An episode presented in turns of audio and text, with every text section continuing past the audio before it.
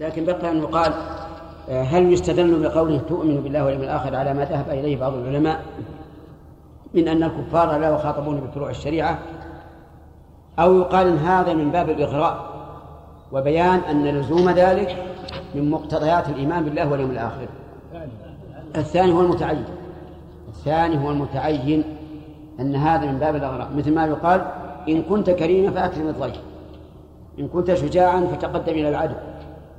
فهو من باب الإغراء يعني أن هذا من مقتضى الإيمان بالله واليوم الآخر.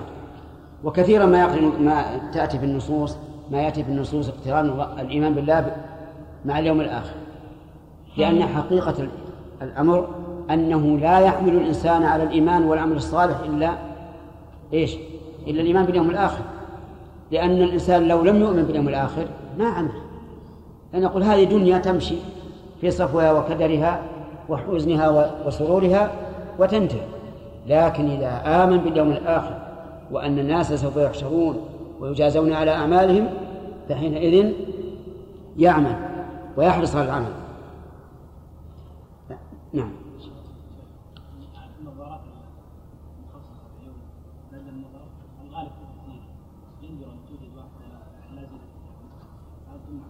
لا تمنع إذا احتاجت المرأة إلى لبس النظارات في العين فإنها تلبسها لكن تحرص على أدنى ما يكون من الزينة. وليست كالكحل لأن الكحل متصل. وهذه منفصلة يعني تلبسها وتخلعه ويبقى أيضا السؤال عن ساعة اليد. هل تلبس المحادة ساعة اليد؟ الذي أنا أرى أن لا تلبسها لأنها نوع من الزينة.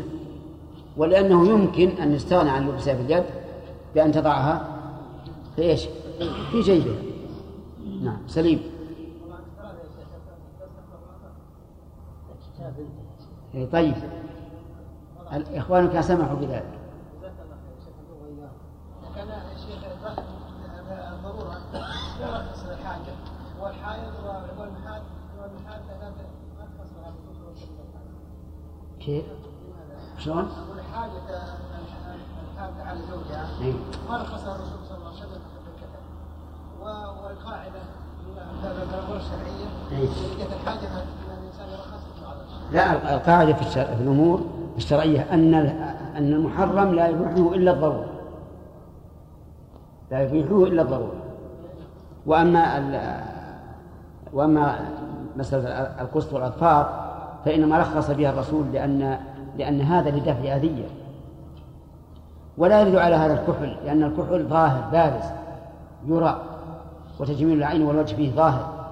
فلذلك منع منه حتى وإن اشتكت عينه. فهذا هو الفرق والله أعلم. نعم. بالنسبة للباس السواد عند النساء. ليس لا تلبس بأنه زينة. ولكن الآن بعض يلبسه لأن هذا الموقف يحتاج إلى هذا اللبس. لا تكلمنا عن البارحة. أي نعم. تخصيصها باللباس بالأسود أو بالأخضر هذا بدعة. لا لا. ولا علمنا أن أحدا يلبس عند الأحزان الأسود إلا إلا الرافضة. هم الذين يفعلون ذلك في يوم عاشور الحجاز عادات عندهم غلط.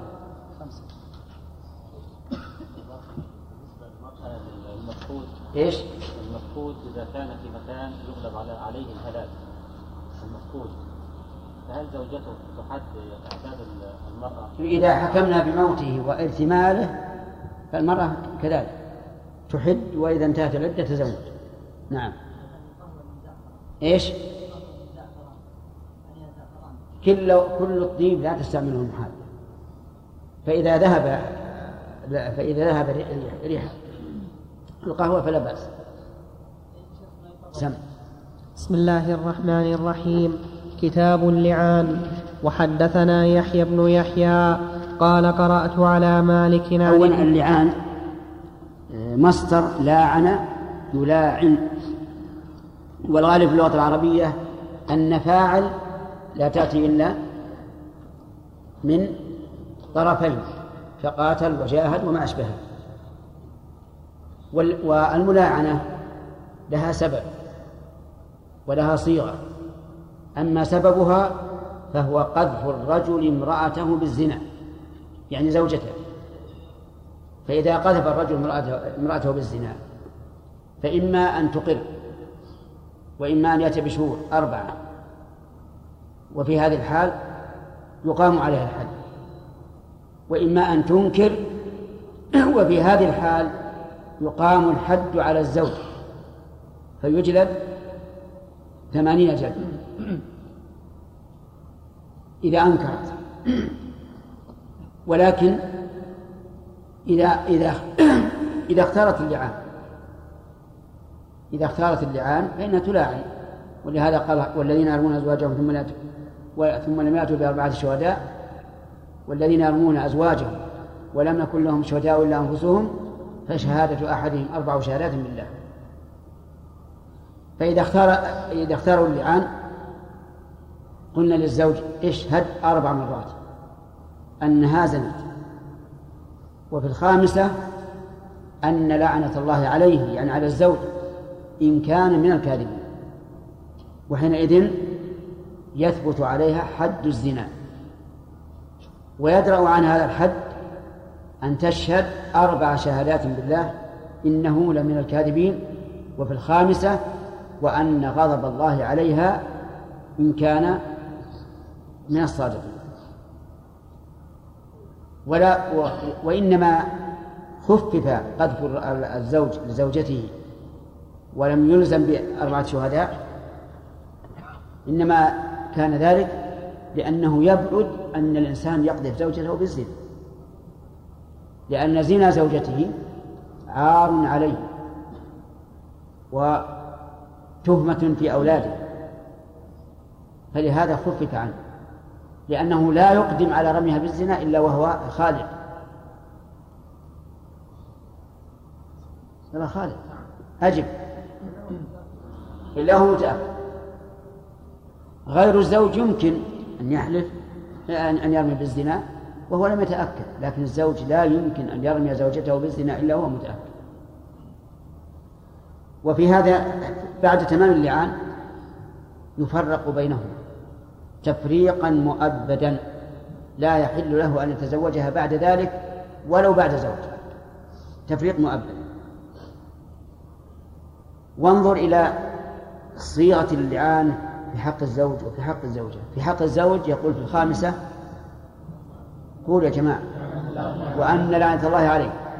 وهي تقول في الخامسة وأن غضب الله عليها والغضب أشد من اللعنة. وذلك لأن قوله لأن قول الزوج أقرب إلى الصواب من من قولها. فلهذا صار الغضب في جانبها واللعنة في جانبه. ويأتي إن شاء الله بيان ذلك أكثر في شرح الأحاديث. نعم. وحدثنا يحيى بن يحيى قال قرأت على مالك عن ابن شهاب أن سهل بن سعد الساعدي أخبره أن عويمرا العجلاني جاء إلى عاصم بن عدي الأنصاري فقال له أرأيت يا عاصم لو أن رجلا وجد مع امرأته رجلا أيقتله, أيقتله فتقتلونه أم كيف يفعل؟ فسلي عن ذلك يا عاصم رسول الله صلى الله عليه وسلم. فسأل عاصم رسول الله صلى الله عليه وسلم فكره رسول الله صلى الله عليه وسلم المسائل وعابها حتى كبر على عاصم ما سمع من رسول الله صلى الله عليه وسلم. فلما رجع عاصم إلى أهله جاءه عويمر فقال يا عاصم ماذا قال لك رسول الله صلى الله عليه وسلم؟ قال عاصم لعويمر لم تأتني بخير. قد كره رسول الله صلى الله عليه وسلم المسألة التي سألته عنها. قال عويمر والله لا أنتهي حتى أسأله عنها. فأقبل عويمر حتى أتى رسول الله صلى الله عليه وسلم وسط الناس. فقال يا رسول الله أرأيت رجلا وجد مع امرأته رجلا أيقتله فتقتلونه أم كيف يفعل؟ فقال رسول الله صلى الله عليه وسلم قد نزل فيك وفي صاحبتك فاذهب فأت بها. قال سهل فتلاعنا وأنا مع الناس عند رسول الله صلى الله عليه وسلم. فلما فرغا قال عويمر كذبت عليها يا رسول الله إن أمسكتها فطلقها ثلاثا قبل أن يأمره رسول الله صلى الله عليه وسلم. قال ابن شهاب فكانت سنة المتلاعنين.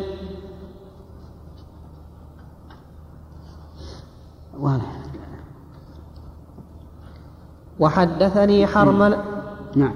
وحدثني حرملة بن يحيى قال أخبرنا ابن وهب قال أخبرني يونس عن ابن شهاب قال أخبرني سهل بن سعد الأنصاري أن عويمرا الأنصاري من بني عجلان أتى عاصم بن عدي وساق الحديث بمثل حديث مالك.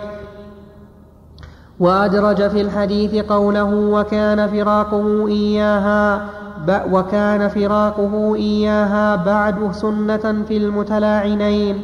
وزاد فيه قال سهل قال سهل فكانت حاملا فكان ابنها يدعى إلى أمه ثم جرت السنة أنه يرثها وترث منه ما فرض الله لها. هذا فيه زيادة وهو بالنسبة للولد. الولد في هذا الحديث يقول كان ابنها يدعى إلى أمه لا إلى أبيه لأنه ولد زنا فلا ينسب إلى أبيه وينسب إلى أمه لأنه ليس له أب شرعا. وهل له أب قدرا؟ نعم له أب قدرا. بخلاف عيسى بن مريم عليه الصلاة والسلام فإنه ليس له أب قدرا ولا شرعا. ولهذا ينسب إلى أمه فيقال عيسى بن مريم. فإن قال قائل أليس النبي صلى الله عليه وسلم قال الولد للفراش وللعاهد الحجر؟ فلماذا لم يحكم به هنا للفراش الذي هو الزوج؟ فالجواب أنه أن قوله الولد للفراش وللعاهد الحجر فيما إذا ادعى صاحب الفراش أنه ولده. فإذا ادعى أنه ولده فهو ولده وللعاهر الحجر. فإن قال قائل ما تقولون فيما لو ادعاه فيما لو استلحقه الزاني أيلحقه أم لا؟ فالجواب أن أكثر العلماء على أنه لا يلحقه حتى لو استلحق. وقال أنا أريد الولد الولد خلق من ماء فأنا أريده فإنه لا يلحقه. لعموم قوله للعاهر الحجر. وقال بعض أهل العلم بل إذا استلحقه لحقه لأن قوله عليه الصلاة والسلام الولد للفراش وللعاهر الحجر فيما إذا كان هناك نزاع بين صاحب الفراش وبين العاهر. أما إذا لم يكن هناك نزاع فإن إلحاقه بالعاهر خير من ضياع نسبه فيكون فيكون للزام فإن قال قائل ما تقولون فيما لو زنى رجل بامرأة فحملت منه؟ أتجيزون له أن يتزوجها في هذه الحال؟ فالجواب أكثر العلماء على خلاف ذلك على أنه لا يجوز أن يتزوجها لا رغبة فيها ولا سترا عليها لأن الولد هذا لا يلحقه. فإذا كان لا يلحقه فإنه لا يجوز أن يسقي ماءه زرع غيره. وذهب بعض العلماء إلى أنه يجوز أن يتزوجها لأن الولد خلق من ماء ويكون هذا الولد ولدا له إذا استلحقه لكن القول هذا من حيث النظر جيد إلا أنه من حيث التربية والواقع لا يكون جيدا لماذا؟ لأنه لو فتح الباب لكان كل إنسان يزني بامرأة فإذا حملت خاطبها وفي هذه الحال ربما يجيبه أهله إلى أهلها إلى ذلك للضرورة ليستر عليها. فسد الباب هو الأولى وفي قوله يرثها وترث منه ما فرض لها ما فرض الله لها. يرثها واضح. يعني إذا ماتت عنه فهو ابنها فيرثها. وترث منه ما فرض الله لها ما هو ما, الذي فرض الله لها؟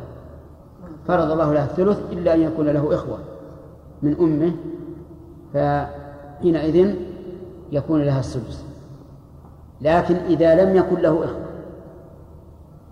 و ولم يوجد إلا هذه الأم فإنه يفرض لها الثلث والباقي يكون ردا عليها. يكون ردا عليها. وقيل إنه يكون تعصيبا. ينبني على ذلك إذا قلنا إنه يكون تعصيبا فإنها فإنها تكون من النساء اللاتي يعصبن بأنفسهن. مع أنه مر علينا أنه ليس في النساء ما يعصب آه، بنفسه إلا إلا المعتق. نعم. والذي يظهر أنه إذا لم يكن عاصب فإنها هي هي العصبة. بل حتى لو كان له عاصب فإنها هي أولى من غيرها. لأن لأن العاصب الذي يقدر أن له عاصب إنما يأتي من قبل لا من قبل الأم هنا. ومعلوم أنها هي أولى لأن المدلى به أولى بالعصب من المدلى نعم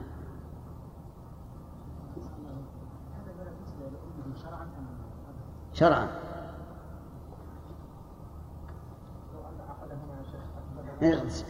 شرعا وقدرا. شرعا وقدرا. نعم.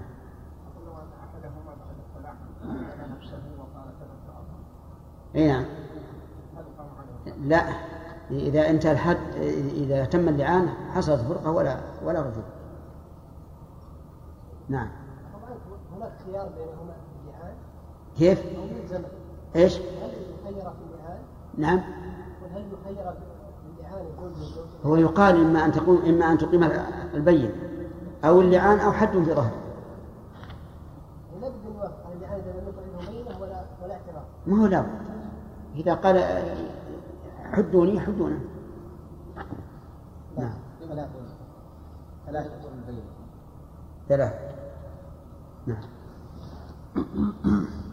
وحدثنا محمد بن رافع قال حدثنا عبد الرزاق قال أخبرنا ابن جريج قال أخبرني ابن شهاب عن المتلاعنين وعن السنة فيهما عن حديث سهل عن حديث سهل بن سعد أخي بني ساعدة أن رجلا من الأنصار جاء إلى النبي صلى الله عليه وسلم فقال يا رسول الله أرأيت رجلا وجد مع امرأته رجلا وذكر الحديث بقصته وزاد فيه فتلاعنا في المسجد وأنا شاهد وقال في الحديث فطلقه فطلقها ثلاثا قبل أن يأمره رسول الله صلى الله عليه وسلم.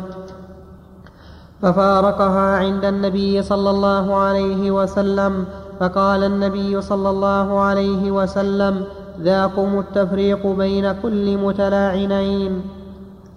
أشكل هذا الحديث على بعض الناس وقال إن الرجل طلقها ثلاثا بحضرة النبي صلى الله عليه وعلى آله وسلم ولم ينكر عليه. وأنتم تقولون إن التطليق الثلاث محرم. والجواب عن هذا سهل. لأن الرجل إنما طلق بعد تمام اللعان والفرقة حصلت بتمام اللعان فما تطليقه هذا إلا من باب من باب التوكيد.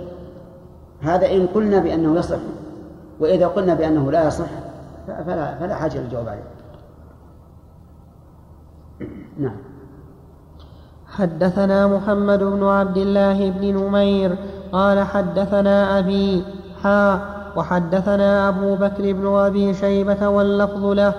قال حدثنا عبد الله بن نمير قال حدثنا عبد الملك بن أبي سليمان عن سعيد بن جبير قال سئلت, سئلت عن المتلاعنين في إمرة مصعب, في إمرة مصعب. أيفرق بينهما؟ قال فما دريت ما أقول. فمضيت إلى منزل ابن عمر بمكة فقلت للغلام استأذن لي. قال إنه قائل. فسمع صوتي. قال ابن جبير قائل من القول ولا منين؟ قيلولة من القيلول يعني نائم في وسط النهار. قال ابن جبير قلت نعم. قال ادخل فوالله ما جاء بك هذه الساعة إلا حاجة. فدخلت فإذا هو مفترش برذعة متوسد وسادة حشوها ليف. قلت أبا عبد الرحمن المتلاعنان أيفرق بينهما؟ قال سبحان الله نعم. إن أول من سأل عن ذلك فلان بن فلان. قال يا رسول الله أرأيت أن لو وجد أحدنا امرأته على فاحشة كيف يصنع؟ إن تكلم تكلم بأمر عظيم وإن سكت سكت على مثل ذلك. قال فسكت النبي صلى الله عليه وسلم فلم يجبه فلما كان بعد ذلك أتاه فقال إن الذي سألتك عنه قد ابتليت به. فأنزل الله عز وجل هؤلاء الآيات في سورة النور والذين يرمون أزواجهم فتلاهن عليه ووعظه وذكره وأخبره أن عذاب الدنيا أهون من عذاب الآخرة. قال لا والذي بعثك بالحق ما كذبت عليها. لا والذي. عندي فاصلة بعد لا. ما يستطيع التوكيد. قال لا والذي بعثك بالحق ما كذبت عليها ثم دعاها فوعظها وذكرها وأن وأخبرها أن عذاب الدنيا أهون من عذاب الآخرة. قالت لا والذي بعثك بالحق إنه لكاذب. فبدأ بالرجل فشهد أربع شهادات بالله إنه لمن الصادقين. والخامسة أن لعنة الله عليه إن كان من الكاذبين. ثم ثنى بالمرأة ثم ثنى بالمرأة فشهدت أربع شهادات بالله إنه لمن الكاذبين. والخامسة أن غضب الله عليها إن كان من الصادقين. ثم فرق بينهما. نعم هذا فيه, فيه فوائد. منها وجوب التوقف عن الفتيا إذا كان الإنسان لا يعلم.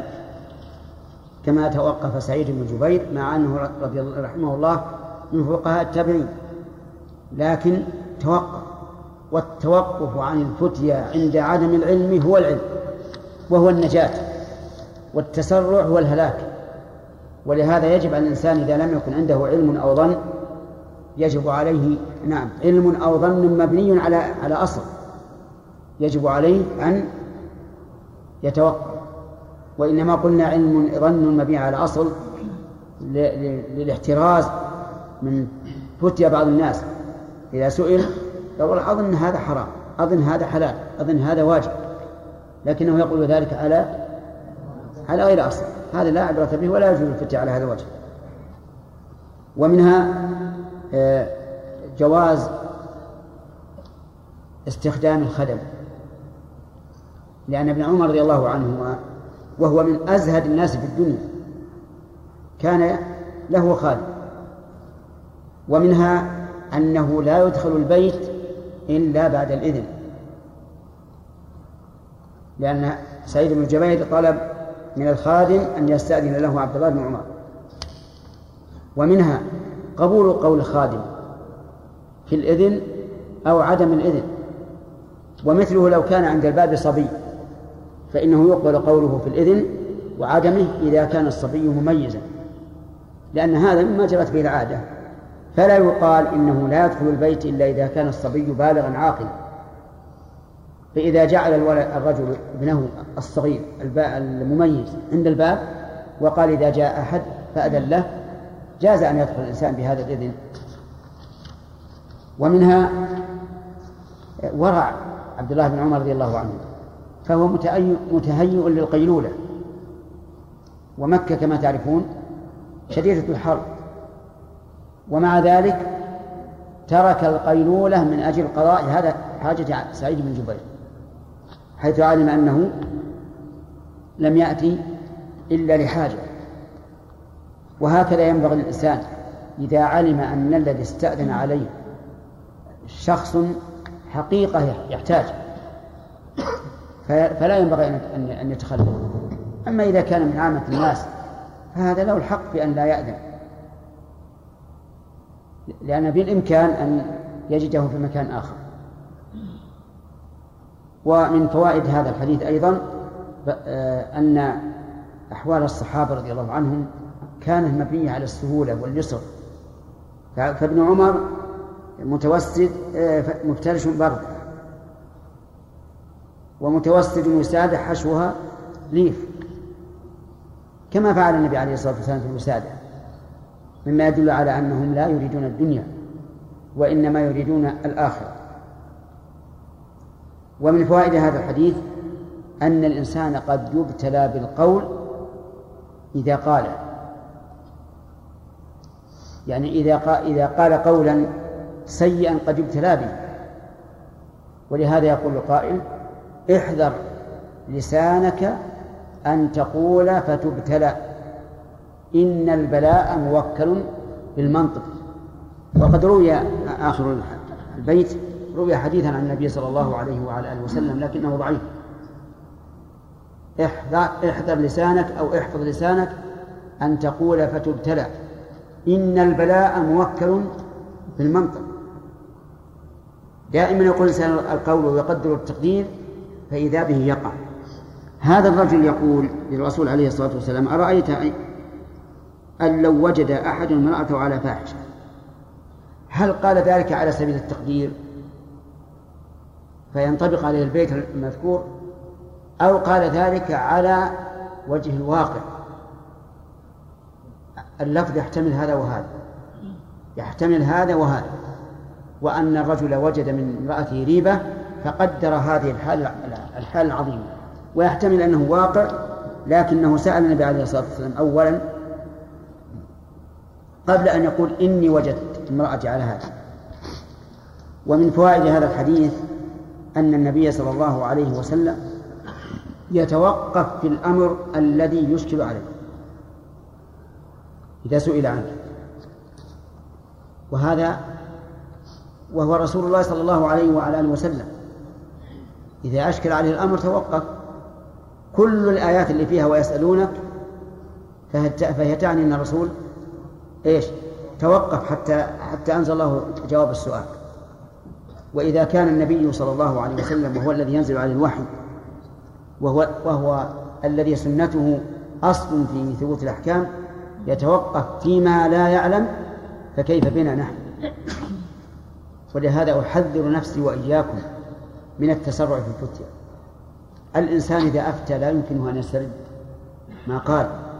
وتنتشر الفتوى بسرعة. لا سيما إذا وافقت هوى من الناس. بل وإذا لم توافق. لأنهم ينقلونها على سبيل الاستغراب وتنتشر. فالواجب عدم التسرع. والحمد لله. إذا كنت تقول لا أدري. أنظرني ليوم أو يومين أو أكثر. وهذا لا يضر الذي يضرك ويضر غيرك أن أن تتسرع وتفتي بغير علم. ذكر أن قوما أتوا من خراسان أو أبعد إلى الإمام مالك رحمه الله في المدينة وسألوه عن مسألة. فقال أمهلون أمهلوه نحو خمسة, خمسة, خمسة عشر يوما. فجاءوا إليه قال والله ما أدري. قالوا ما جئنا إلا إليك. نذهب إلى بلادنا نقول ما أدري؟ قال نعم. اذهبوا إلى البلاد وقولوا إن سألنا مالك وقال لا أدري. وهو إمام من أئمة المسلمين وقد عني إليه من محل بعيد ومع ذلك توقف. فالواجب التوقف كما كان الرسول عليه الصلاة والسلام يفعل فيما لا ينزل عليه فيه شيء. و وفي قول الرجل إن الذي سألتك عنه قد ابتليت به. ها؟ قد قد ابتليت به. إن الذي سألتك عنه قد ابتليت به. هل هذا إنشاء أو خبر؟ يعني إن الذي سألتك فيما سبق قد ابتليت به قبل أن أسألك. أو المعنى أني لما سألتك ابتليت به. نعم. في الاحتمال الذي ذكرنا قبل قليل. وفي هذا الحديث من الفوائد أنه ينبغي للإنسان أن يعظ الناس بالقرآن الكريم. لأن النبي صلى الله عليه وسلم لما جاء هذا الرجل تلا, تلا عليه القرآن ووعظه وذكره وقال إن عذاب الدنيا أهون من عذاب الآخرة. يريد أن أن يرجع في قوله لأنه لو رجع في قوله ماذا يجب عليه؟ حد القذف وهو أهون من عذاب الآخرة ففيه دليل على أن الإنسان ينبغي له إذا أجاب أحدا أن يجيب بالقرآن إذا أمكن. أو بالسنة إذا أمكن. بدل ما يقول هذا حلال وهذا حرام يجيب الآية. ونكمل هذه النقطة لأنها مهمة جدا.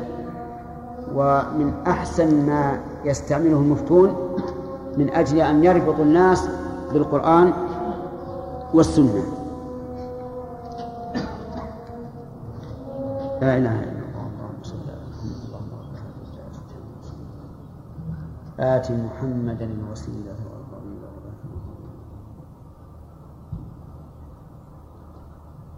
فإذا سألك سائل قال إنه محرم وإنه آه تطيب لا يدري أن الطيب حرام على المحرم فقل له أتقرأ القرآن؟ إذا قال نعم. قل ماذا قال الله؟ ربنا لا تؤاخذنا إن نسينا وأخطأنا اربطه بالقرآن. إذا جاءك صائم وقال إني نسيت فأكلت أو شربت قل له اسمع. إلى قول النبي صلى الله عليه وسلم من نسي وهو صائم من نسي وهو صائم فأكل أو شرب فليتم صومه فإنما أطعمه الله وسقاه لماذا؟ تربطه بالسنة تربطه بالسنة. أن ممكن أن تقول في الأول ليس عليك شيء لأنك جاهل. الثاني تقول ليس عليك شيء لأنك ناسي. لكن أذكر الدليل. أولا ليزداد ليزداد طمأنينة. وثانيا ليرتبط بالقرآن والسنة. ويعرف أنه حصل كذا وكذا من أجل أنه كلام الله ورسوله. فلهذا تلاهن النبي صلى الله عليه وسلم تلا آيات اللعان على هذا الرجل ووعظه وذكره إلى آخره. ومن فوائد هذا الحديث أن الله عز وجل حكيم. يري عباده في الدنيا العذاب. ليعرفوا به عذاب الآخرة. النار حارة لو أننا لا نعلم أن النار حارة ما علمنا أن نار جهنم أن نار الآخرة حارة.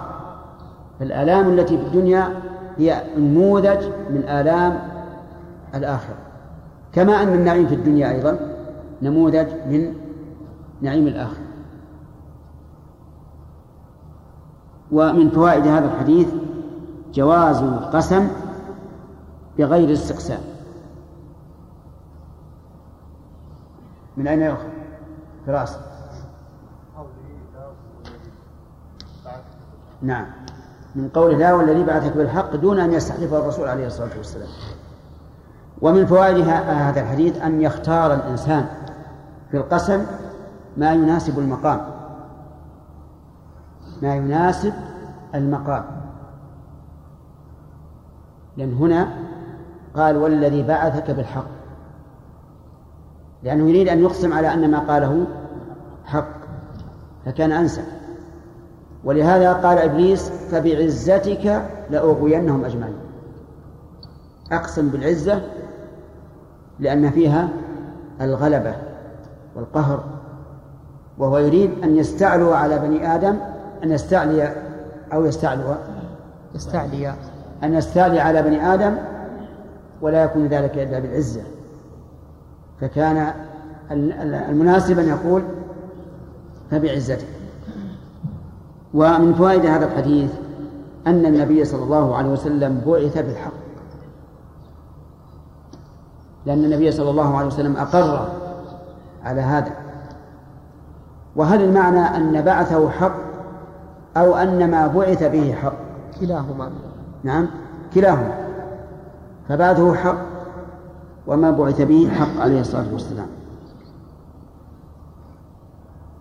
وكذلك نعم. ومن فوائد هذا الحديث أنه ينبغي للقاضي بين الخصمين أن يعامل كل واحد منهما بما يعامل به الآخر. لأن الرسول صلى الله عليه وسلم فعل بالمرأة كما فعل بالرجل. دعاها ووعظها وذكرها وأخبرها أن عذاب الدنيا أهون من عذاب الآخرة. ومن فوائد هذا هذا الحديث أن أحدهما كاذب. لأن هنا نفي وإثبات. فهما نقيضان والنقيضان لا بد من وجود أحدهما.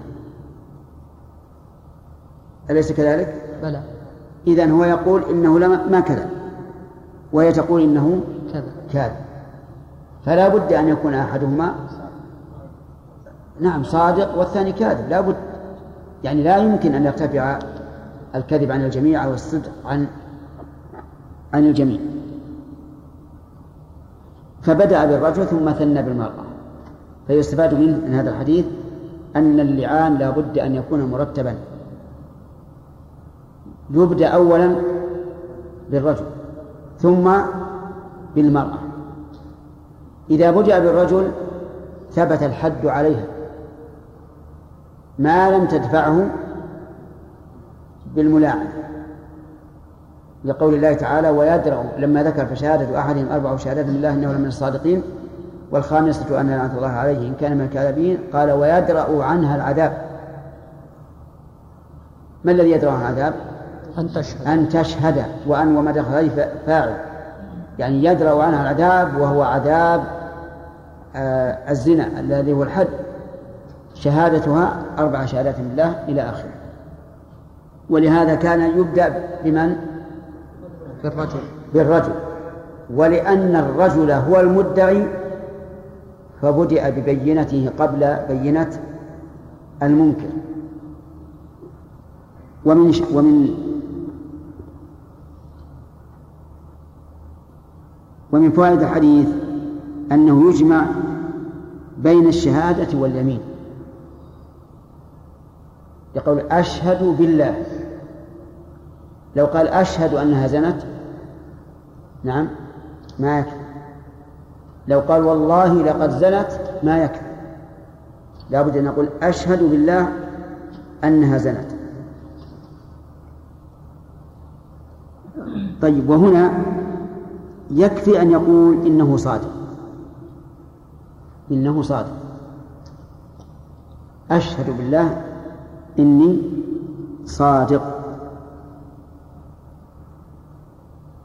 لقوله تعالى أن آه، شهادة أحدهم أربع شهادات بالله إنه لمن الصادقين. ولا يشترط أن يقول لمن الصادقين فيما رميتها به من الزنا. خلافا لقول بعض العلماء إنه لا بد أن يقول فيما رميتها به من الزنا لأنه قد يتأول لمن الصادقين في قوله سوى هذا. ما دام لم يذكر المتعلق فإنه ربما ينوي إيش؟ غير ذلك. فيقال إن قرينة الحال تعين معنى المقال. ويمينك على ما يصدقك به صاحبه ولا حاجة أن يقول فيما رميتها من الزنا.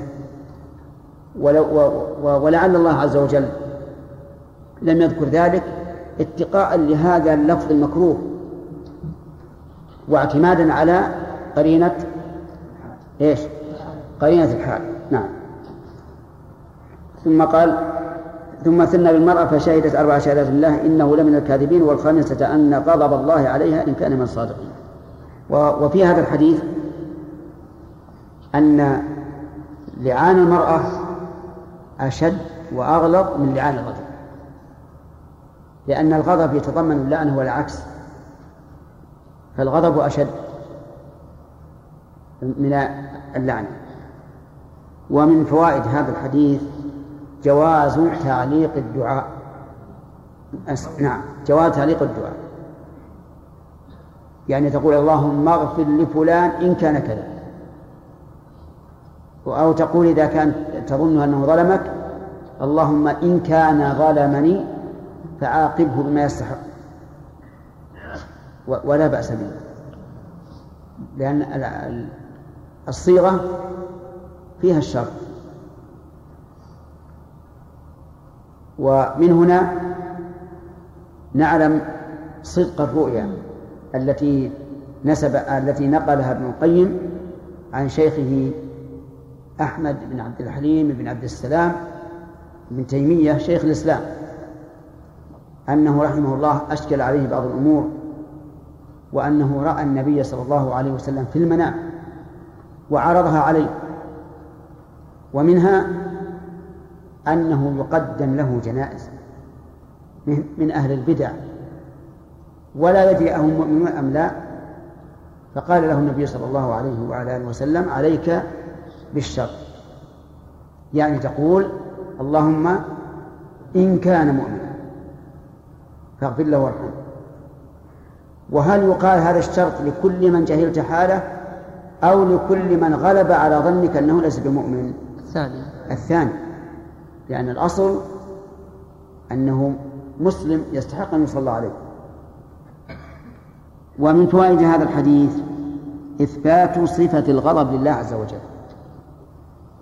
بقوله أن غضب الله أن أن غضب الله عليها. والغضب صفة من صفات الله تعالى الفعلية لأنها صفة مربوطة بسبب. وكل صفة مربوطة بسبب فإنها من الصفات الفعلية لأن السبب واقع بمشيئة الله والمترتب عليه واقع على ما وقع بالمشيئة. والقاعدة عند العلماء أن كل صفة تتعلق بمشيئة الله فإنها من الصفات الفعلية. ومن العجب أن قوما من الناس قالوا إن الله لا يغضب. وفسروا الغضب بلازمه بأنه الانتقام. ولا شك أن هذا من تحريف الكلم عن مواضعه الذي يصدق فيه الحديث الصحيح لتتبعن سنن من كان قبلنا. فمن قبلنا حرفوا الكلمة عن مواضعه وفي هذه الأمة من حرفوا الكلم عن مواضعه. فيقال الغضب شيء والانتقام شيء آخر. قال الله عز وجل فلما آسفونا انتقمنا منهم. ومعنى آسفونا؟ إيه أغضبونا لا شك. وليس المعنى ألحقوا بنا الأسف الذي هو الحزن لأن الله لا يحزن. لكن الأسف هنا بمعنى الغضب انتقمنا منهم فدل ذلك على أن الانتقام ليس هو الغضب ولكنه نتيجة الغضب. إذا غضب الله انتقم سبحانه وتعالى. طيب إذا الواجب علينا في صفة الغضب صفة الرضا صفة العجب الواجب علينا إيش؟ إثباتها حقيقة لله عز وجل. وهي بإضافتها إلى الله لا يمكن أن يعتريها نقص. بالإضافة للآدم نعم يعتريها نقص. الإنسان إذا غضب ضاع عقله وتكلم بما لا يحمد عاقبته وفعل أيضا ما لا يحمد عاقبته. لكن الرب عز وجل غضبه مقرون بالحكمة. فليس فيه ما يكون عيبا. من فوائد هذا هذا الحديث التفريق بين المتلاعنين. يفرق بينهما تفريقا مؤبدا. ويقال إن المرأة إذا تم اللعان صارت حراما على الزوج. حتى بعد زوج آخر؟ نعم حتى بعد زوج آخر لأن تحريمها هنا تحريم مؤبد نعم انتهى نعم يكتب. لا ربما يجينا سياق أتم من هذا. نعم لكن هذا المعنى يكتب أي نعم. إذا جاءنا حديث أوفى منه لأن مسلم رحمه الله أحيانا يكون السياق الأوفى في الآخر. هو من شر دائما نختار الأوفر نعم. ومن من الشر من شر كتابة الأحاديث. نعم. أن يختار دائما الحديث إيه وهو كذلك وهو كذلك. قال رواية معمر عن زهري عند مسلم وذكر هذا الكلام كان يقرأ طيب يقرأ.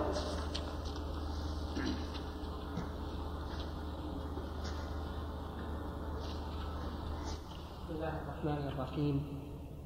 قال الحافظ ابن حجر رحمه الله تعالى في فتح الباري ووقع في رواية معمر عن الزهري عند مسلم وهو حينئذ يعرض بأن ينفيه ويؤخذ منه أن التعريض فقد وبه قال الجمهور واستدل الشافعي بهذا الحديث لذلك وعن المالكية يجب به الحد إذا كان مفهوما وأجابوا عن الحديث بما سيأتي بيانه في آخر شرحه.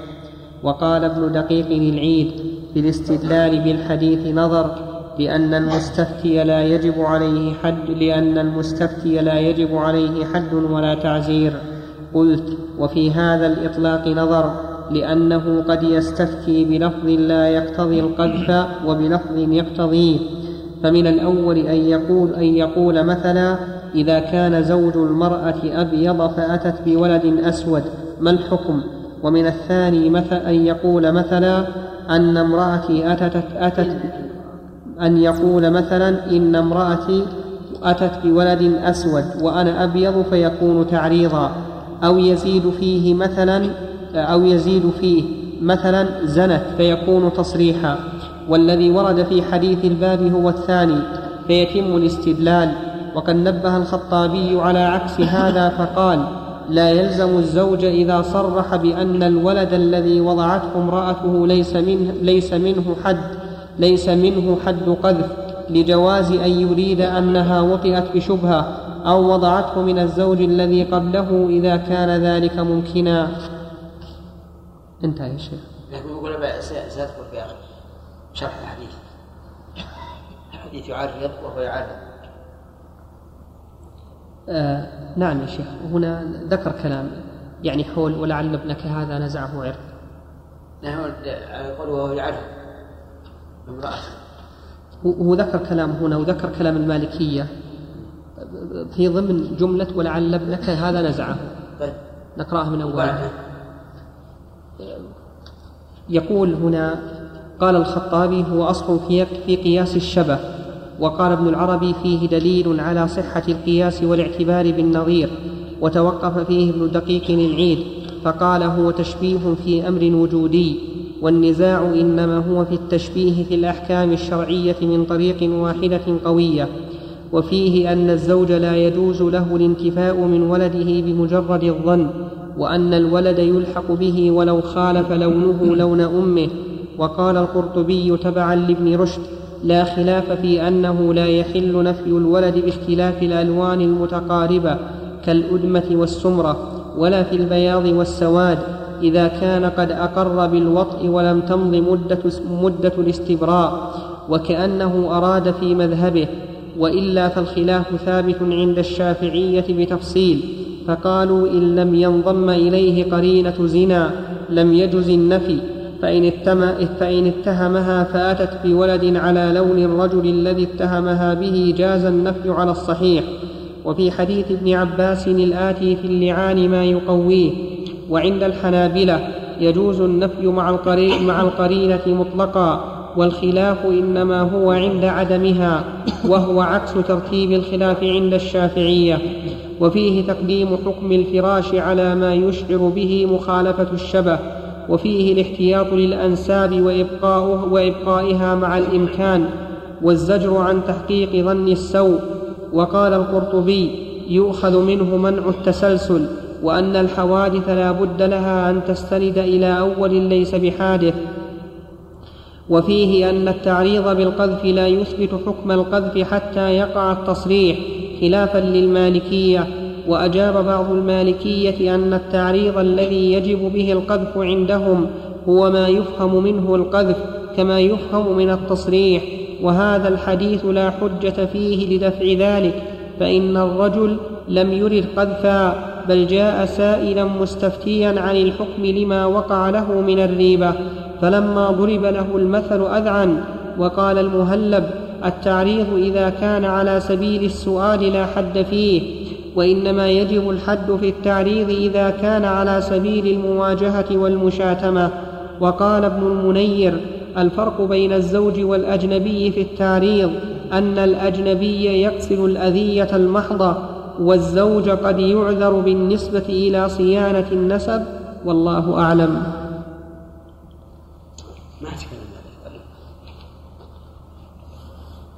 ما في غير هذا؟ ولا غيره. ها؟ ولا غيره. الحديث يا شيخ أخرجه غير مسلم البخاري وأبو داود والنسائي وابن ماجه. فبالرجوع إلى شروحاتهم لم يزيدوا على ما قاله الحافظ. نقلوا عنه. بهذا اللفظ وهو يعرف. بهذا اللفظ. حتى لم يعلم من القائل يعني. إلا قد يكون الزهد قد يكون من بعد من بعد الصحابة نعم. بسم الله الرحمن الرحيم.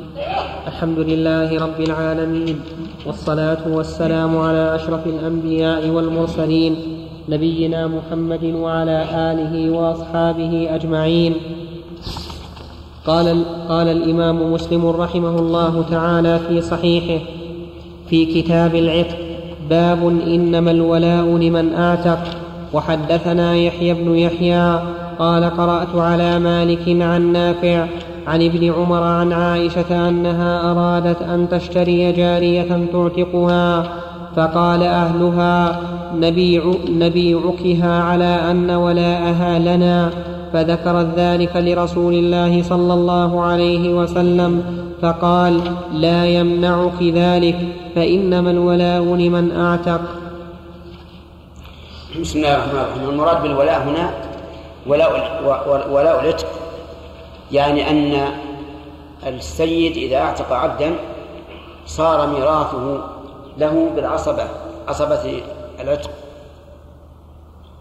وهو من وهو إما من التولي وإما من الولادة.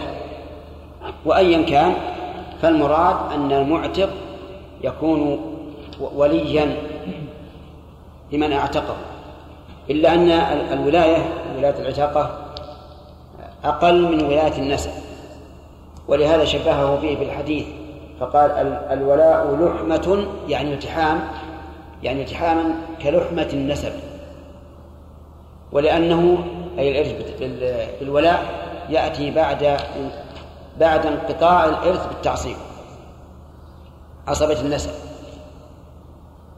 مثال ذلك رجل أعتق عبدا وليس له أحد من الأقارب أي العبد فيكون هو وليه. الذي يتولى آه، ميراثه وإن كانت أمه يتولى يتولى نكاحه وما أشبه ذلك. وقوله الولاء لمن أعتق ظاهر الحديث أنه وإن أعتقه في زكاة. لأن من لأن من أهل الزكاة الرقاق بأن يشتري عبدا ويعتقه. وظاهر أيضا ظاهر العموم كذلك من أعتقه في كفارة.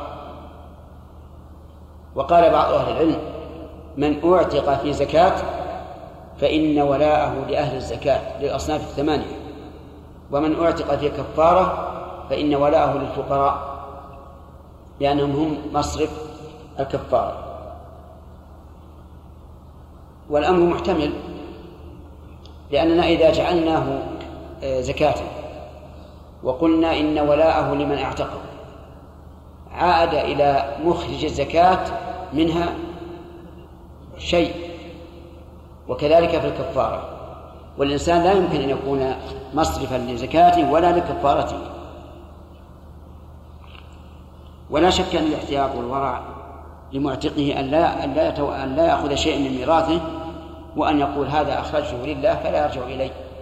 وكذا لا في الكفارة ولا في الزكاة. نعم. وحدثنا قتيبة بن سعيد قال حدثنا ليث عن ابن شهاب عن عروة أن عائشة أخبرته أن بريرة جاءت عائشة تستعينها في كتابتها ولم تكن قضت من كتابتها شيئا فقالت لها عائشة ارجعي إلى أهلك فإن أحبوا أن أقضي عنك كتابتك. كتابتك ويكون ولاؤك لي فعلت فذكرت ذلك بريرة لأهلها فأبوا عليهم وقالوا فأبوا وقالوا ما فيها عليهم فأبوا وقالوا عندك عليهم؟ لا.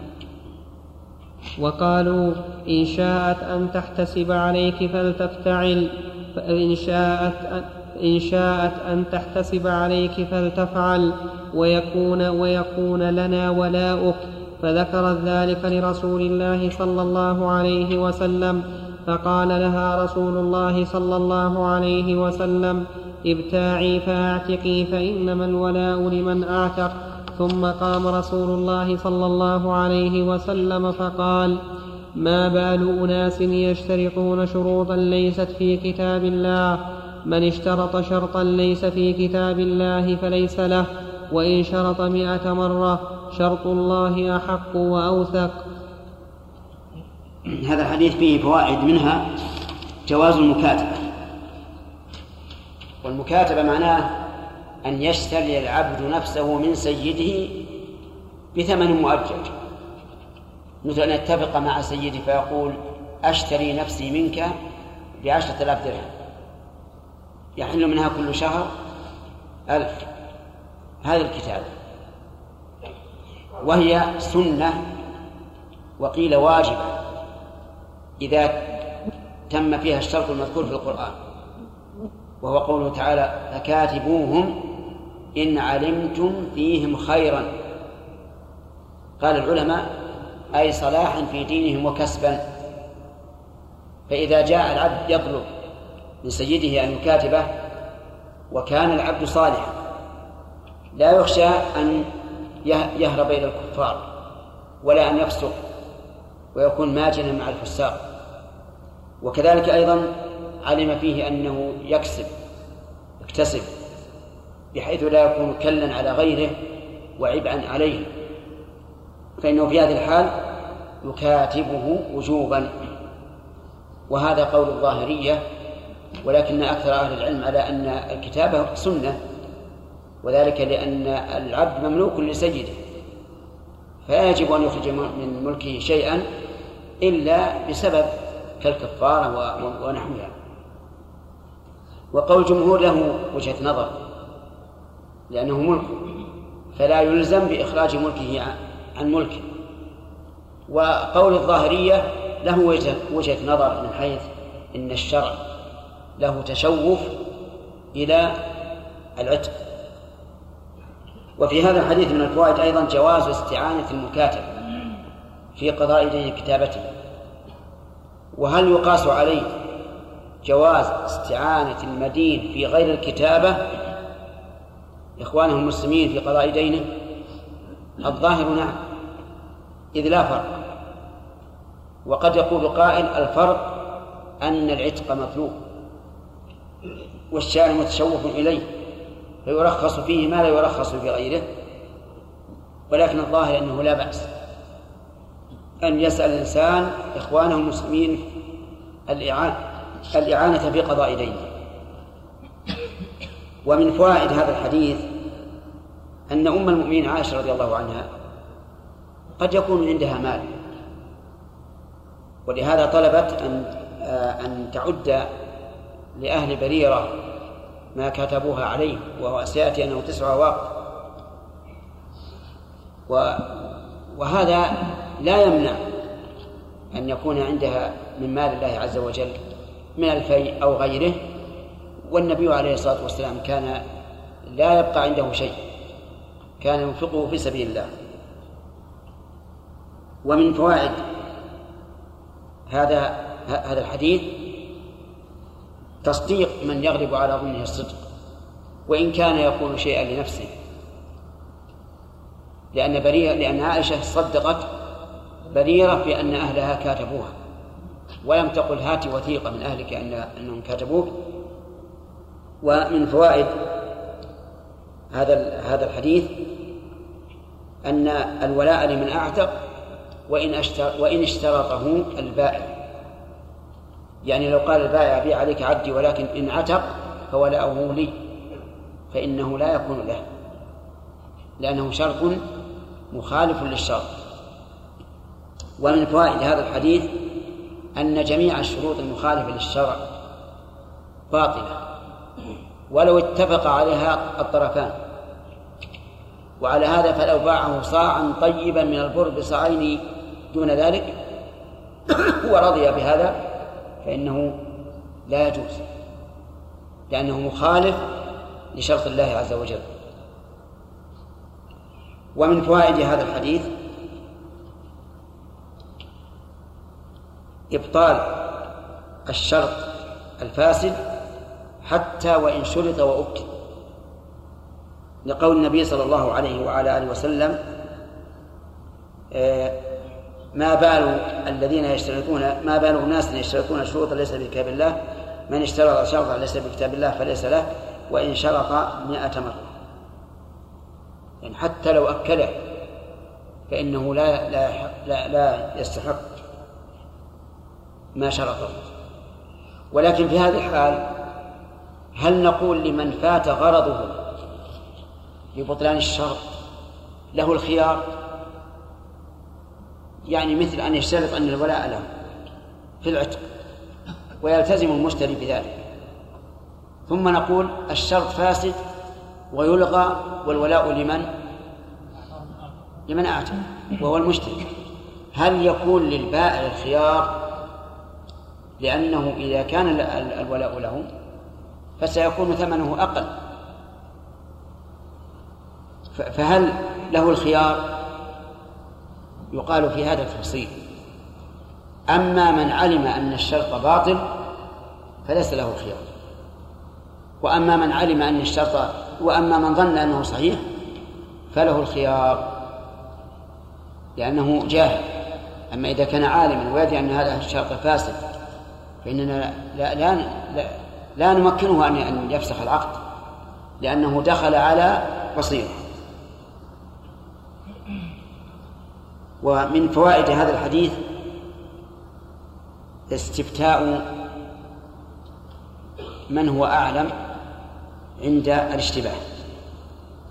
لأن عائشة استفتت النبي صلى الله عليه وعلى آله وسلم.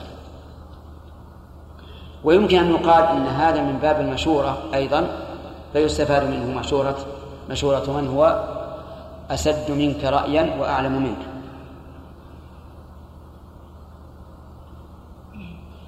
ومن فوائد هذا الحديث أنه ينبغي للعالم أن يقوم خطيبا في الناس حين تدعو الحاجة إلى ذلك وإن لم يكن في يوم الجمعة. وهذه من الخطب العارضة التي يكون لها سبب. ومن فوائد هذا الحديث أن كتاب الله عز وجل قد تضمن كل ما يحتاج الناس إليه. كل شيء فهو في كتاب الله. فما لقوله من اشترط شرطا ليس في كتاب الله. ولكن هل المعنى ليس في كتاب الله؟ أي ليس هذا الشرط موجودا في كتاب الله؟ أو المعنى ليس في كتاب الله حله وإباحته؟ الثاني هو المراد. ومن فوائد هذا الحديث أن شرط الله أحق بالالتزام. وهو وهو أي شرطه ما شرطه في شرعه من شروط مثل شروط البيع والإجارة والنكاح وغير ذلك فشرط الله أحق. ومنها أن شرط الله أوثق يعني أقوى وأعظم من شرط المخلوقين. وفي هذا الحديث أيضا من الفوائد جواز بيع المكاتب. لأن النبي صلى الله عليه وسلم قال ابتاع فأذن لها بالشراء. ولو كان حراما لم يأذن لها فيه. وإذا اشترى المكاتب بقي على كتابته فلا يمكن للمشتري أن يفسخها.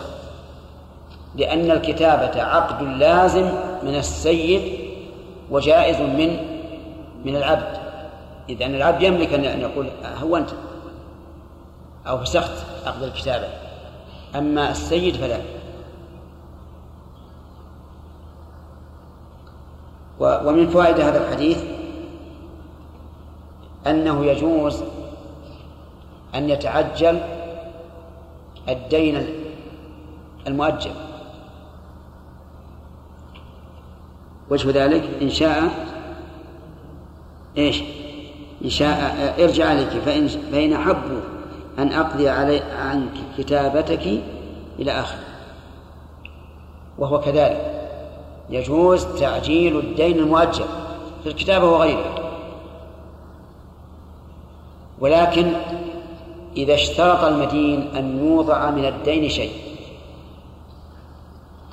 مثل أن يكون عليه عشرة آلاف إلى سنة وقال للدائن أعطيك ثمانية آلاف نقدا الآن.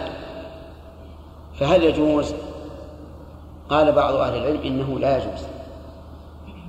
لأن هذا يشبه بيع عشرة بإيش بثمانية. فلا يجوز. وقال بعض العلماء إنه جائز. لأن في ذلك فائدتين. الفائدة الأولى للمدين. وذلك لأنه سوف يسقط عنه بعض الشيء. والفائدة الثانية للدائن وذلك بتعجيل حقه وهذا هو الصواب. وقد قال النبي صلى الله عليه وسلم لغرماء جابر آه، عبد الله بن حرام ضعوا وتعجلوا. فقال ضعوا وتعجلوا وهذه هي المسألة. وليست هذه من باب البيع. بل هذه من باب الإسقاط. فإن صاحب الدين أسقط. فكما أنه لو لو أنه قال له أعطني ثمانمائة وأسمح عنك فلا بأس به. لأن هذا رضي بالتعجيل وهذا رضي بالنقص. طيب فإن أراد المدين أن يعجل الدين ولكن صاحب الدين أبى. قال لا أريد. قال خذ دينك. عشرة آلاف ريال خذها الآن. قال لا أريد. فهل له أن يمتنع؟ أو ليس له أن يمتنع؟ في هذا خلاف بين العلماء بناء على هبة الصفات. هل يلزم قبولها أو لا؟ فإذا قلنا بلزوم بوجوب قبول هبة الصفات قلنا بوجوب قبول الداعي تعجيل حقه لأن فيه مصلحة له. ونظيره أن يكون على الإنسان عشرة أصواع بر متوسط فيوفيها المدين بعشرة أصواع بر جيد. فهل يلزمه أن يقبل؟ نقول نعم يلزمه. لأنه زاده خيرا. وكذلك فيما لو أراد تعجيل الدين بدون نقص فإنه يلزم الغريم أي الدائن أن يقبل إلا إذا كان في ذلك ضرر.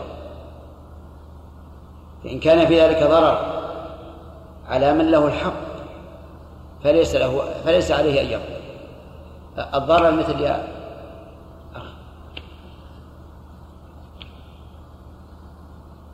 نزل رأسك نشوف الإشارة أنت. لا هذا. أي أنت؟ مثال الضرر إذا قال إذا قال المدين للدائن أنا أوفي حقك الآن. كاملا. قال لا. لا لا أقبضه حتى يتم الأجل. لا مو شعير دراهم. أي نعم. إيه؟ أي نعم. أحسنت. مثال الضرر أن أن يكون الدائن أراد أن يوفي المدين في زمن فيه آه، خوف ويخشى عليه من اللصوص. وقال أنا لا أقبل حتى يحل الأجل. فهنا لا يلزم بأن يستوفي بأن نعم بأن يستوفي. كذلك فيما إذا إذا أراد أن يوفي عن الرديء جيدا وقال أنا لا أريد. أنا أريد أن توفيني على حسب ما في ذمتك. فإذا كان عليه ضرر لم يلزمه أن يقبل. والضرر مثل أن يخشى منك نعم. مثل أن يخشى منته. ويقول أنا أوفيتك خيرا مما تطلبني. وما وما أشبه ذلك. المهم أن القول الراجح أنه إذا قدم المدين قضاء الدين فإنه يجب على الدائن أن يقبل إلا إذا كان في ذلك ضرر عليه. في هذا الحديث إشكال وهو أن النبي صلى الله عليه وسلم أذن لعائشة أن تقبل الشرط مع فساده. فقال ابتاعي واشتريط لهم الولد فكيف يصح هذا؟ نقول نعم هذا ليس إقرارا للشرط الفاسد لأن النبي صلى الله عليه وسلم سوف يبطله. لكن فائدة ذلك أن يبين النبي صلى الله عليه وسلم أن الشرط الفاسد وإن اشترط واتفق عليه المتعاقدان فإنه إيش؟ فإنه إيش؟ فإنه باطل حتى لو اتفق عليه الطرفان. والنبي صلى الله عليه وسلم لم يأمر عائشة بالتزام أن يكون الولاء لهم على وجه الدوام والاستمرار. ومن هنا آه، نأخذ أن الإنسان لو سئل عن تفسير آية والسائل عالم فله أن يقول ما في قلبه. وإن كان خطأ. لماذا؟ لأنه سوف يصحح من قبل العالم. ومن ذلك أيضا ما يكون في أسئلة امتحان للطلاب. قد يجيب الطالب بغير ما ما يعتقد غير ما يدين الله به. ومنه قصة المسيء في صلاته. فإن النبي صلى الله عليه وسلم أمره أن يعيد الصلاة مع أنه محروق نعم؟ مع أنه المسيء في صلاته. لا. شيبة. مع أنه مسيء ما شاء الله عليك. أخذها من قول المسيء في صلاته. أي مع أنه لا يطمئن فيها. وصلاته غير صحيحة. صحيح. لكن أمره بذلك ليبين أنه وإن صل وإن فعل الإنسان الشيء الفاسد فإنه لا ينفذ فإن قال قائل وفي ذلك ضرر على أهل بريرة أن يشترطوا الولاء لهم ويتم العقد على ذلك ثم يقال ليس لكم حق. فالجواب بأحد أمرين إما أن يقال إن الأمر فاشل منتشر وأن أهل بريرة يعلمون ذلك لكن أرادوا أن يقعوا في المعصية فهذا جزاؤهم.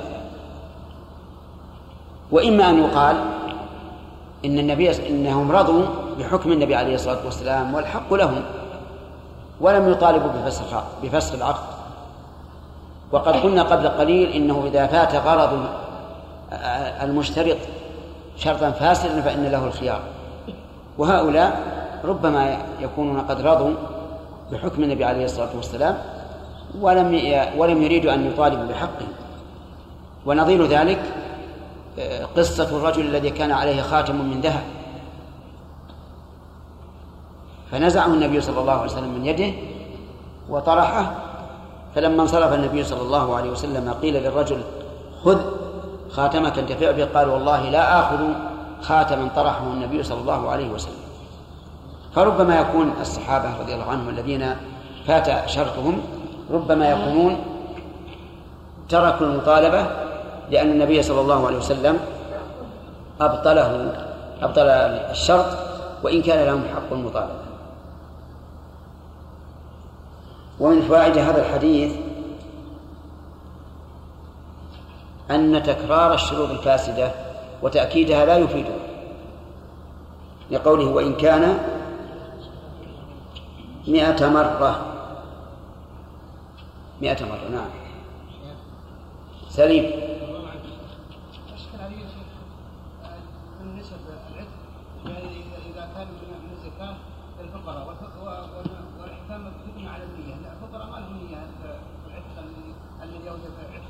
لكن الزكاة من هي له؟ للفقراء. إذا ولاء ما كان زكاة. لا لهم ما هو الفقراء ما هو فقير معين. ما هو فقير معين. فقراء عموما. يعني يدخل في بيت المال. في بيت المال آه، للزكاة. لا مو بالعبد إذا إذا أعتق ثم مات العبد. وصار وراءه مال. فمن يرث هذا المال؟ أي من هو الولد؟ من صاحب الولد؟ هذه نعم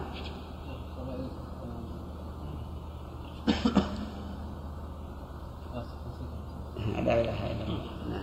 بارك الارث بالولاء هل يقدم على على الرد والارحام؟ إي نعم الإثم بالولاء يقدم على الرد وعلى ذي الرحم لأنهم عصبة طيب يؤخذ من قول في كتاب الله أيضا فائدة وهو أن القرآن كلام الله عز وجل. لكن هل يقال إن الله كتبه بيده كما كما في التوراة أو لا؟ الجواب لا. لا لأن الله لو كتبه بيده لبين ذلك كما بين ذلك في في التوراة. والله تعالى ذكر أن أن القرآن كلام الله نزل من عنده ولم يقل إنه كتب. وهذا شيء مشاهد. فليس الذي ينزل على الرسول عليه الصلاة والسلام الواحد. بل هو وحي يأتي به جبريل من عند الله. نعم. ثلاثة. لا ثلاثة. المنسي يعتبر واحد. نعم. وحدثنا أبو كريب محمد بن العلاء الهمداني قال حدثنا حدثنا أبو الطاهر. وحدثني أبو الطاهر. ما عندي واو طيب حدثني. حدثني أبو الطاهر قال أخبرنا ابن وهب قال أخبرني يونس عن ابن شهاب عن عروة بن الزبير عن عائشة زوج النبي صلى الله عليه وسلم أنها قالت جاءت بريرة إلي فقالت يا عائشة إني كاتبت أهلي على تسع أواق في كل عام أوقية بمعنى حديث الليل وزاد فقال لا يمنعك ذلك منها ابتاعي واعتقي. وقال في الحديث ثم قام رسول الله صلى الله عليه وسلم في الناس فحمد الله وأثنى عليه. ثم قال أما بعد.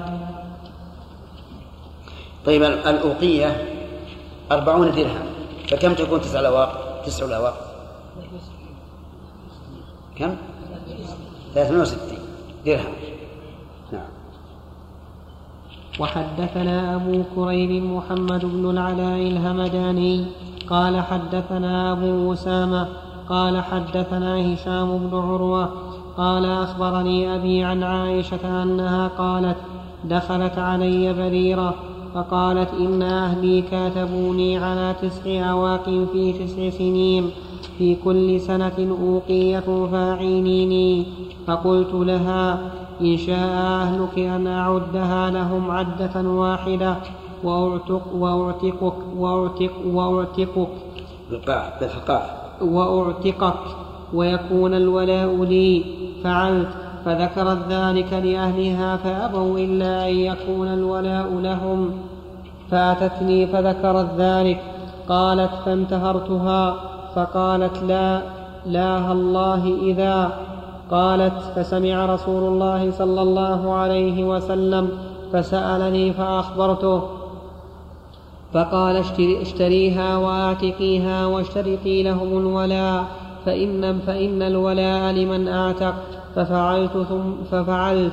قالت ثم خطب رسول الله صلى الله عليه وسلم عشية فحمد الله وأثنى عليه بما هو أهله ثم قال أما بعد فما بال أقوام يشترطون شروطا ليست في كتاب الله؟ ما كان من شرط ليس في كتاب الله عز وجل فهو باطل. وإن كان مائه شرط كتاب الله أحق وشرط الله أوثق. ما بال رجال منكم يقول أحدكم أعتق فلانا والولاء لي إنما الولاء لمن أعتق. هذا في زيادة الفوائد أن النبي صلى الله عليه وسلم سمع ما جرى بين بريرة وعائشة رضي الله عنها. ولا ولا ولا ينافي أن تكون عائشة سألت بعد سماعه. وفيه أيضا استعمال السجع في الكلام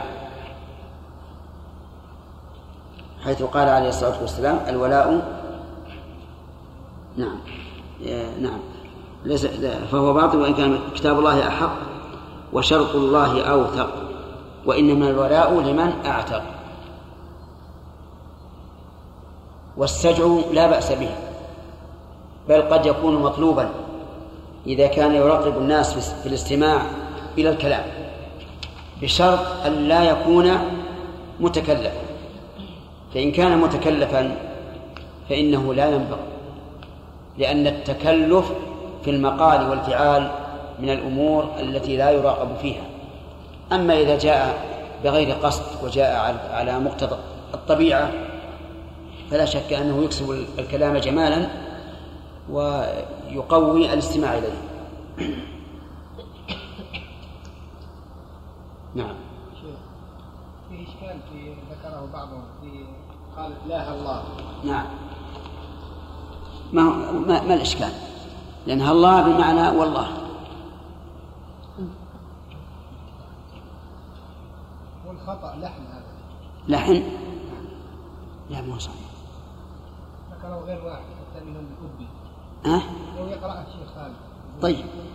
يقول لاها الله لاها الله إذا وفي بعض النسخ لاها الله إذا. قال المازري وغيره من أهل العربية هذان لحنان. وصوابه نعم. وصوابه لاها الله ذا بالقصر فيها وحذف, وحذف, وحذف الألف من إذا. قالوا وما سواه خطأ. قالوا ومعناه ذا يميني ومعناه ومعناه ذا يميني. ذا يميني. لا الله. لا الله ذا. ومعناه لا و... نعم. ومعناه لا والله هذا ما أقسم به فأدخل اسم الله تعالى بينها وذا. عندي ليس ليس في نعم لأن لا الله هذه ثابتة يقسم بها. مشهورة. وأما إذا فالمعنى إذا. ليست إذا الشرطية التي تحتاج إلى فعل شرط حتى نقول إنها لحن عندنا الجملة ليس فيها شيء. وما دام هذه الرواية كيف نخطئها ونقول هذا غلط؟ وفي كلام أيضا نعم. ما- ما دام لها وجه الحمد لله ما فيها شيء ما يحتاج كلام. نعم. ها؟ من ملك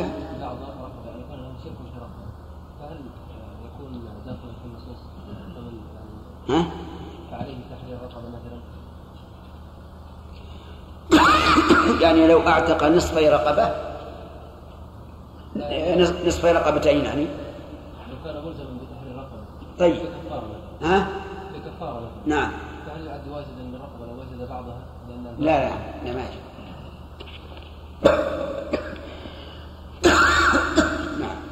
وحدثنا أبو بكر بن أبي شيبة وأبو كريب قال حدثنا ابن نمير. حا وحدثنا أبو كريب. قال حدثنا وكيع. حا وحدثنا زهير بن حرب وإسحاق بن إبراهيم جميعا عن جرير كلهم عن هشام بن عروة بهذا الإسناد نحو.